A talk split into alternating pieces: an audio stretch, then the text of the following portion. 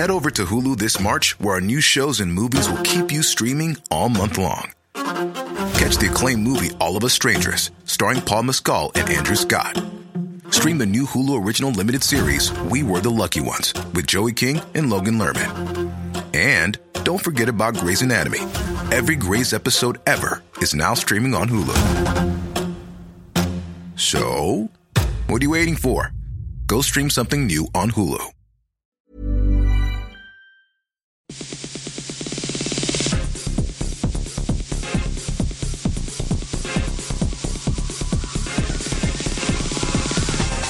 Hello and welcome to Extra Time, a web only program brought to you by Radio New Zealand Sport. I'm Matt Chatterton.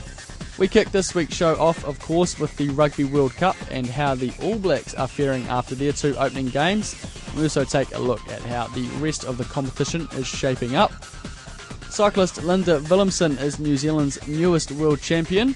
And speaking of success, equestrian rider Jonelle Price has gone and achieved an impressive record. We find out what that is.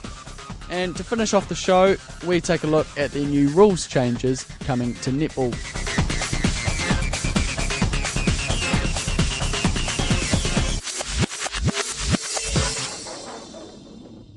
To start off the show this week, we are joined by our man in the stands in the UK, RNZ's Alex Coogan Reeves.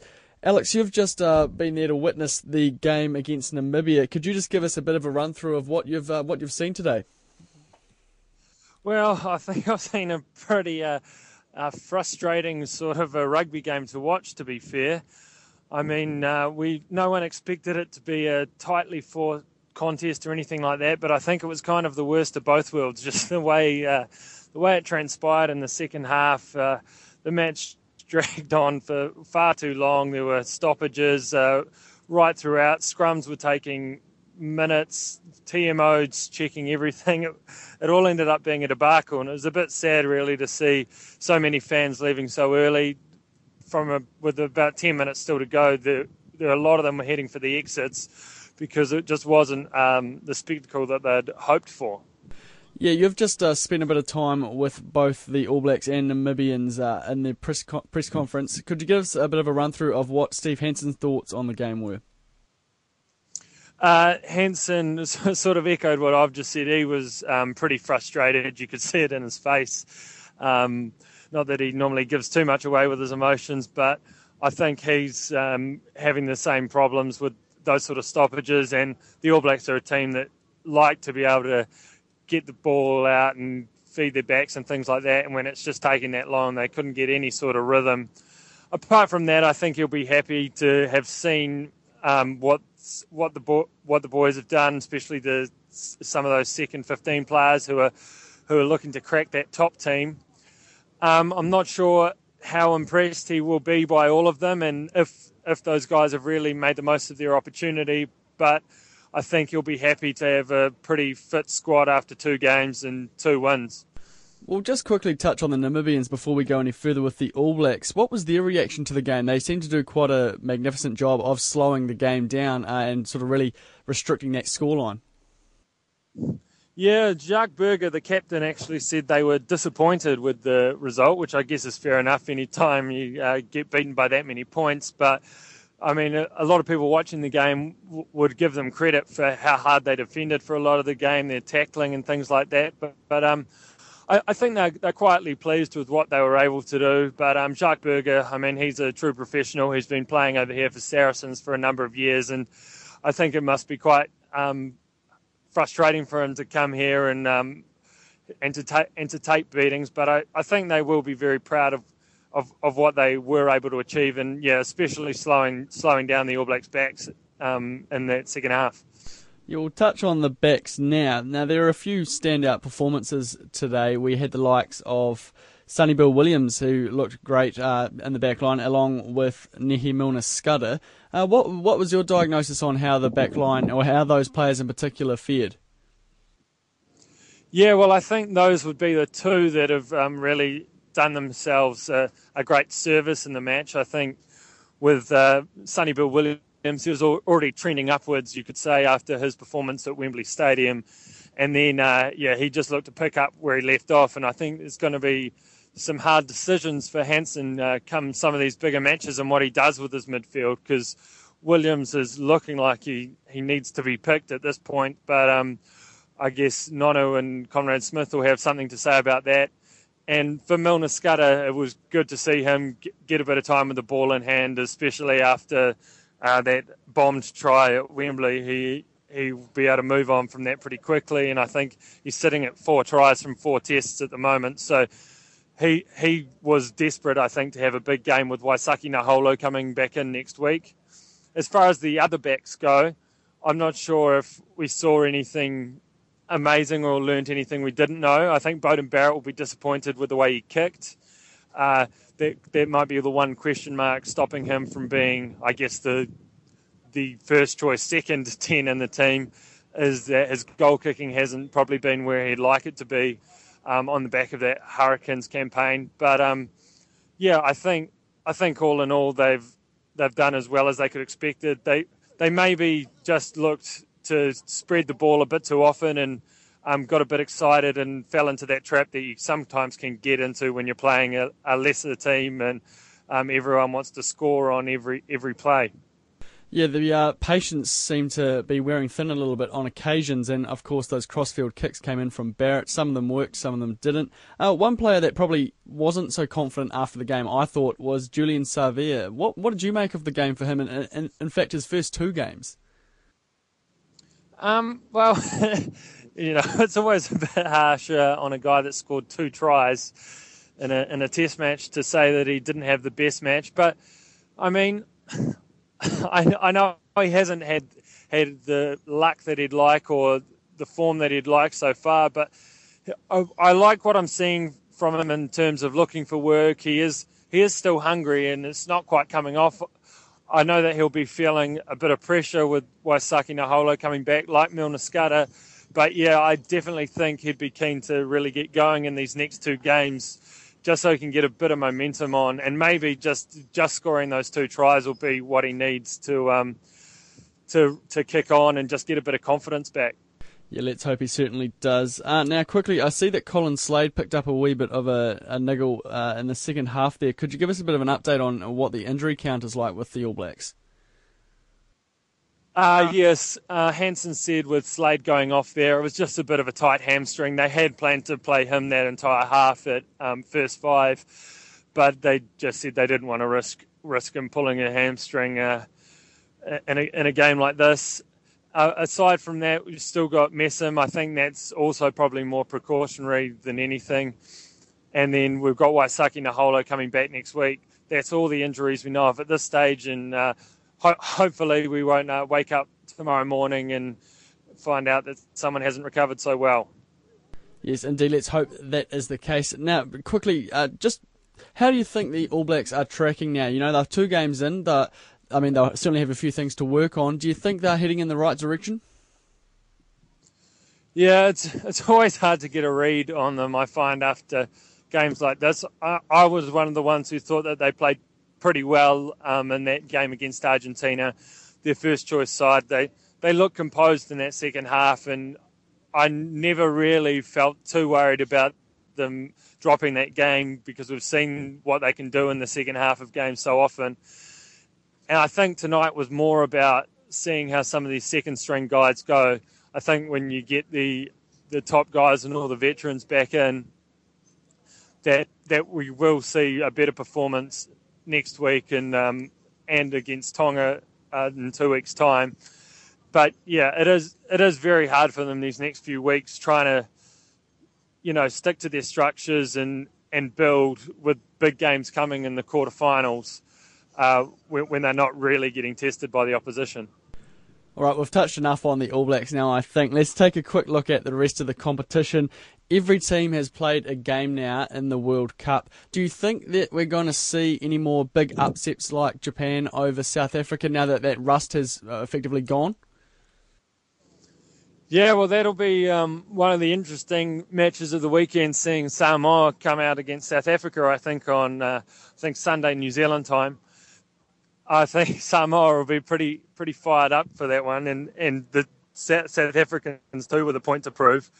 I mean, it's pretty. I'm not going to come out here and predict a, an upset like Japan South Africa again because that's a it's almost a once in a lifetime sort of thing. And I think you'll find as these top tier teams play play more games, they're going to get better and better. And um, with some of the short turnarounds for these uh, tier two nations, minnows, whatever whatever we're calling them now, um, you might see with the lack of depth in their squads, they start to tire. I mean, we we saw it with the Japanese yesterday. Um, as as well as they played in that game, I thought they they just um, ran out of steam there. So, I mean, I, ho- I hope we do see some some more upsets, but I'm not I'm not going to be the one to pick them. Fair enough, mate. Fair enough. Now, quickly, you have been, uh, you know, sitting in the stands, enjoying the atmosphere at these games. Could you give us a bit of a run through of what the uh, what the crowds have been like and what the what the feel of the tournament has been like since the uh, week is now over? Yeah, I, I, think on the most part it's been pretty good. I mean, it's always hard in a city like London for anything to truly take over the city. I mean, when you've got eight and a half million people, there's there's so much going on. But at the games, I think the fan experience has been pretty good. Uh, the England game on uh, Friday or Saturday New Zealand time was a was a great atmosphere at Twickenham, and you are seeing the rugby jerseys round in the pubs and things like that. And I think especially we've got England Wales this weekend. That's going to be a massive game in London, and also up in Cardiff. They'll be they'll all be packed packing the pubs for that one. So I think it, the tournament will definitely pick up momentum, and of, and of course um, Japan Japan have helped the early stages. Uh, giving a bit of interest, and the pub was pretty full yesterday afternoon when I went in to watch that game, and lots of people cheering for Japan. So, so things like that can only help, and I think as um, I move up to Cardiff with the All Blacks, where they're rugby mad, it's just going to be even even crazier. That was Radio New Zealand's ACR from London. So let's take a quick recap at how the pool situation is faring after the first week of the competition. In Pool A, we have Wales and England. They are on top with five points each after having bonus point wins. Australia is in second or third, I suppose you would call it. They're on four points after their opener against Fiji, and the Pacific nation is on zero points along with Uruguay. In Pool B, this is the pool with a bit of a, a bit of a shock to it, I suppose you would say. Uh, Scotland is on top with five points. They are followed by Japan and Samoa, who are both on four points. This is the real surprise here. South Africa they were third coming into this competition in terms of world rankings. They are only on two points after they lost to Japan, who were 13th when they met in their opening match. But sitting at the bottom of the table, luckily for South Africa, is the US, who have zero points. In Pool C, well, of course, that is our pool, the All Blacks pool. They are on top. They have nine points. In second is Georgia. They have four after their win over Tonga and that is leaving Tonga, of course, in third. They are on one point, while Namibia and Argentina they share last place with zero. And finally, in Pool D, this is France and Ireland's pool. France is on top on nine points after their two games, and then we have Ireland in second on five points, but they've only played one, while Italy, Romania, and Canada are all on zero. You are listening to Extra Time, a web only program brought to you by Radio New Zealand Sport. Now, let's get into some other sport for a change rather than just rugby. Six years after winning her first World Championship medal, New Zealand cyclist Linda Villumsen is a world champion. The 30 year old Danish born cyclist won the individual time trial at the World Road Championships in Virginia this week. She had previously won two silver medals and three bronze medals in the event, and she was fourth at the 2012 Olympics. The American Kristin Armstrong, she was the early leader, but Villumsen was one of the seeded riders who managed to chase her down in the 30 kilometre timed event. Villumsen told Barry Guy that after going so close so many times before, she was hyped up for the event. Um, I did wake up with extra motivation, that's for sure. but I didn't quite think I was gonna win. I was kind of hoping for just the top place, but yeah, it turned out really well. You've been through this event so many times now. Was today any different? I don't know, it wasn't different, but it's all about the rainbows, isn't it? And every year is special. Every year is a new town, new country, new new course. But this one today was just perfect. Tell me about the course and today's race. Obviously, everything went to your liking. Yeah, it was a little bit of everything today. There was a technical technical parts of it. There was a bit of wind, a bit of a hill, and then pretty much a little bit of everything. And then it was a bit longer too than we previously had, so a bit longer of a of a time trial course. You were in front at all of the time checks. So, what what are the tactics? Actually, I didn't start as quick as I sometimes do, because I was thinking it was a long time trial, so maybe that helped up being well, that might have been the winning factor. I don't know, but it was more steady pace, and I think I kept the two the two laps even. So uh. maybe being a bit more tired out on the second lap, but giving it absolutely everything. You seemed pretty happy once you crossed the line. Did you think it was a winning time? No, but when I when I heard that my time was better than Armstrong's, I was already like thinking, okay, this is pretty good. Um, Armstrong went out really early today, and it might have been a disadvantage actually because the wind the wind over the hours might have changed a bit. I don't know, but um, when I found out that I was well, my, my time was better than hers, I was happy. But I'm never too happy till the last riders cross the line. How does it feel having gone so close in other world championships to finally stand on the top of the podium today? It's just incredible. It's unreal. It's really unreal. Like every other year, it's been closer. It's been well near the top, and then finally being on the top step. It's incredible. And as far as your career is concerned, you're going to, you know, keep doing this for a while now. You know, just winning today is not the end of it. Uh, I hope it's not the end of it. I hope there's plenty more good things to come. But at, at the moment, we're looking ahead. Well, next year is um, an Olympic year, and for sure, trying to to be fit and ready for, for the Olympics. That was Linda Villumsen there talking to Barry Guy. New Zealand equestrian Jonelle Price has become the first rider to win back to back titles at the Blenheim Palace Horse Trials in Oxfordshire. Price led the three star event from the first day on board her horse Cloud Dancer 2. Her husband Tim Price was 10th after he placed second just two weeks earlier at Burghley.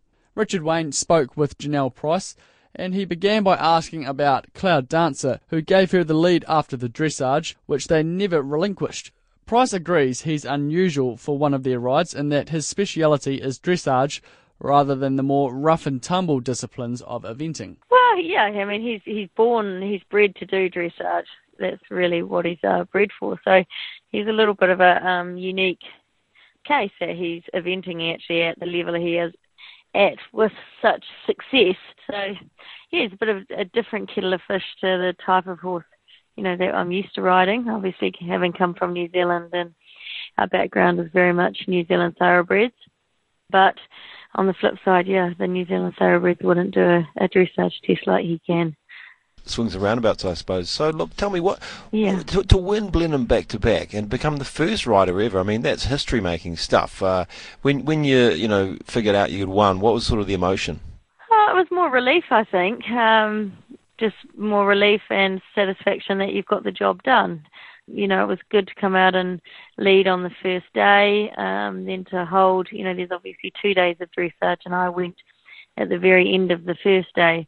So it's quite unusual if you've led at the end of day one, it's quite unusual, I guess, to hold your lead right through to the end of the class. But obviously I held a, a substantial lead in terms of dressage. To then go and jump a clear round and, and increase that lead even more I knew I sort of had it in the bag as much as you can have something in the bag where horses are concerned. Do you know I mean anything can really go wrong? But I knew it was a very real chance. Unless I did something stupid, I, I should have the win. So it was definitely more probably relief. I think that um, we got the job done. Of course, uh, you know you're competing against your husband or with your husband, sort of both, I suppose, in a way. But uh, how good was it to get you know one up on him here, finish at top while he was tenth? Yeah, well, he obviously got one up on me the week before at Burghley, so um, it was nice to turn the tables. And um, yeah, we've been doing a bit of cat and mouse, I guess, this season. But um, as long as we're both bringing home a paycheck, I don't mind too much. Uh, there must be. I mean, obviously there's a competitive dynamic there, and uh, but it's complementary too. It's a it must be quite nice, and may, maybe a bit of a strain at times as well to be competing, uh, you know, against your husband. Absolutely, and you know, over the years we've sort of been through patches where one of us is probably having a bit more of a golden run than the other. So um, it's actually really nice to both be having a run of good form at present. It definitely adds a complexity having um, the two of us. We are very competitive, um, but you know, you learn to live with it, and we've not known any different really. Is the series at the moment, is it all part of trying to qualify the country for Rio at, at eventing? No, we have a event coming up in about three weeks' time in Holland called Boekelo, and that is uh, just that one single event is where we have the opportunity to gain the qualification for Rio. So we have to um, beat the Japanese basically. So um, it should be a matter of course, but um, yeah, who knows? We still need to go out there and yeah again get the job done. But you know it should happen. But then you know we should have qualified at the World Championships as well, but we didn't. So um, you can't take anything for granted. But um, hopefully it will all come together.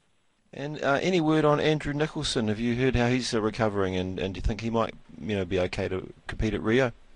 No, I haven't caught up with him. Um, obviously, we've been away a lot, but I, I believe he's doing well, and he's confident he'll be back in the saddle and um, you know in the new year and and gearing up for next season. But um, you know it is a major injury, and I guess you know he just has to see how well the recovery goes. And but we look forward to having him back. Perhaps finally, the competition inside the New Zealand camp to make the team for Rio. How strong is that, and how, much of a chance do you think you and, and Tim are? Ah, look, you know, a year is a long way away. Um, certainly, you know, if you were going to name the team tomorrow, then you know we'd obviously be pretty strong bets uh, with uh, Wesko and Faerie Dianimo respectively would be our, our top horses, and they've come off the back of a very strong year. Tim was obviously second out in America at the start of the year at Kentucky, and then myself with Faerie Dianimo was a very good second at Luhmühlen Four Star. Um, so they would certainly be front runners here and now but uh, a year is a long time to um, keep horses sound and in form, and that's sort of where our focus is, is based on just trying to keep those horses looking good. And if we do, then um, you know, I can't see why we wouldn't be making the starting lineup. Richard Wayne there speaking to Jonelle Price. Well, less whistle, fewer injury timeouts, and a speeding up of the game are the aims of a handful of netball rules changes that will come into effect next year. World Netball bosses voted through a series of changes during a meeting at the recent World Cup in Sydney. Dawn Jones, she's one of the three New Zealand officials on the Sports Rules Advisory panel. She told Bridget Tunnicliffe spectators will be pleased with the reduction of whistles. We did some statistical analysis of whistles on games and found that about a third of the whistles could be eliminated if we took out a whistle after a goal was scored and for obvious out of court decisions. In other words, a whistle only if it wouldn't be clear to the players that the ball was out. So both of those have been adopted as part of the new rules. So there's now a hand signal but no whistle when a goal is scored, and no whistle for out of court unless it's deemed to be necessary. Okay, and you're trying to standardise procedures for dealing with foul play. In the past, I guess it's been down to the discretion of the umpire, but is there a more structured way for them to deal with foul play? There is a more structured arrangement suggested in the rulebook now. It is obviously in the hands of individual umpires how they use those rules, and there will need to be education with that but there's a clearly defined structure that now takes you through from caution, official warning, suspension, and ordering off. And a major change is that a suspension now is a standard two minutes. Up until now, it's been over to the umpire how long they suspend a player, which could be for one goal or could be for three minutes or whatever. but it's now a standard two minutes. I assume that the umpire will still have the ability, if someone does something really dangerous, does the umpire still have the ability to order someone off straight away? Absolutely, yes. According to the seriousness, they can jump to whatever point in that structure is appropriate. We've seen over the last few years injury breaks have increasingly been used as tactical timeouts. So, what changes mm. in store for this area of the game? Right, all injury illness breaks and also for blood stoppages are now limited to 30 seconds, whereas previously blood was two minutes, up to two minutes, and injuries were the first stoppage for both teams in a quarter was two minutes, the rest were 30 seconds. Now they're all 30 seconds and the player must leave the court. What if you have a situation where a player is just mildly winded, for example, and they only need, say, 30 seconds to recover? And normally in the past they would just stay on the court. Does that mean the team then will have to call for another injury timeout to get that player back on the court? Technically, probably yes. Uh, I have to say that I think in all the, I don't know how many years that I umpired and watched games, I don't think I've ever seen a player winded. But you could have a mild injury. There is obviously the ability for the, the substitution of players to be worked around stoppages. But to be frank, you can't cut everything out. And that seemed a lesser intrusion into the game than the current tactical use of stoppages. Do you think there was a bit of resistance among coaches for this change because they they would probably see those timeouts as quite valuable and from a coaching point of view? I'm sure they do, but it's interesting that the International Coaching Committee did recommend that change be made. So there was support for it from coaches. I should say that one of the things that's been done to compensate is the intervals have now been lengthened and that does give a little bit more coaching time during the intervals. And I suppose it's up to a, a player now has to decide very quickly whether it's worth calling an injury timeout or whether they can just um, brush off the bruise and just get on with it. That's right. Now, the other one is players no longer have to wait for the infringing player to stand down. Yes. Now, I'm not sure how many years ago that used to be the rule. And the rule was changed so that the player had to wait for the infringer to stand aside. And even worse, if they didn't wait, they got penalised, so lost possession. And that's been reverted back to the, the uh, rule it was previously, where the player who is taking the penalty may take it as soon as they're in position. They've got a choice.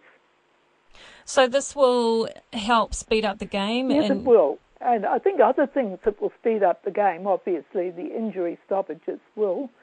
Uh, also, the centre at the centre pass now only has to have one foot in the centre circle, whereas they used to have to have both feet in. They couldn't have a foot outside.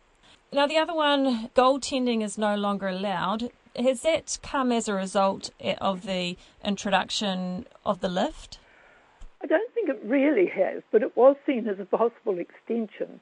And I think where it has occurred was more in the men's netball than in women's netball, where its perhaps superior jumping height and so on. Uh, it hasn't actually been an issue in the game, but it was seen that it could be, particularly if lifts were allowed. So it's been dealt with in terms of the downward path of the ball being considered to be sacrosanct, whereas you can intercept it on the way up. So you don't think this rule change will discourage people from trying the lift?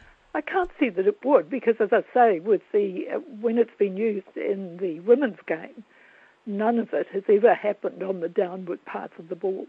Dawn Jones says the advisory panel has recommended that there should be further trialling of awarding two points for shots scored from further out. She says there was some concern that particular rule changes could blur the lines between basketball and netball. And speaking of whistles, the final whistle has blown on extra time for this week. As always, feedback is welcome via our Twitter account at RNZ Sport or our emails sport at radionz.co.nz. I'm Matt Chitterton, bye for now.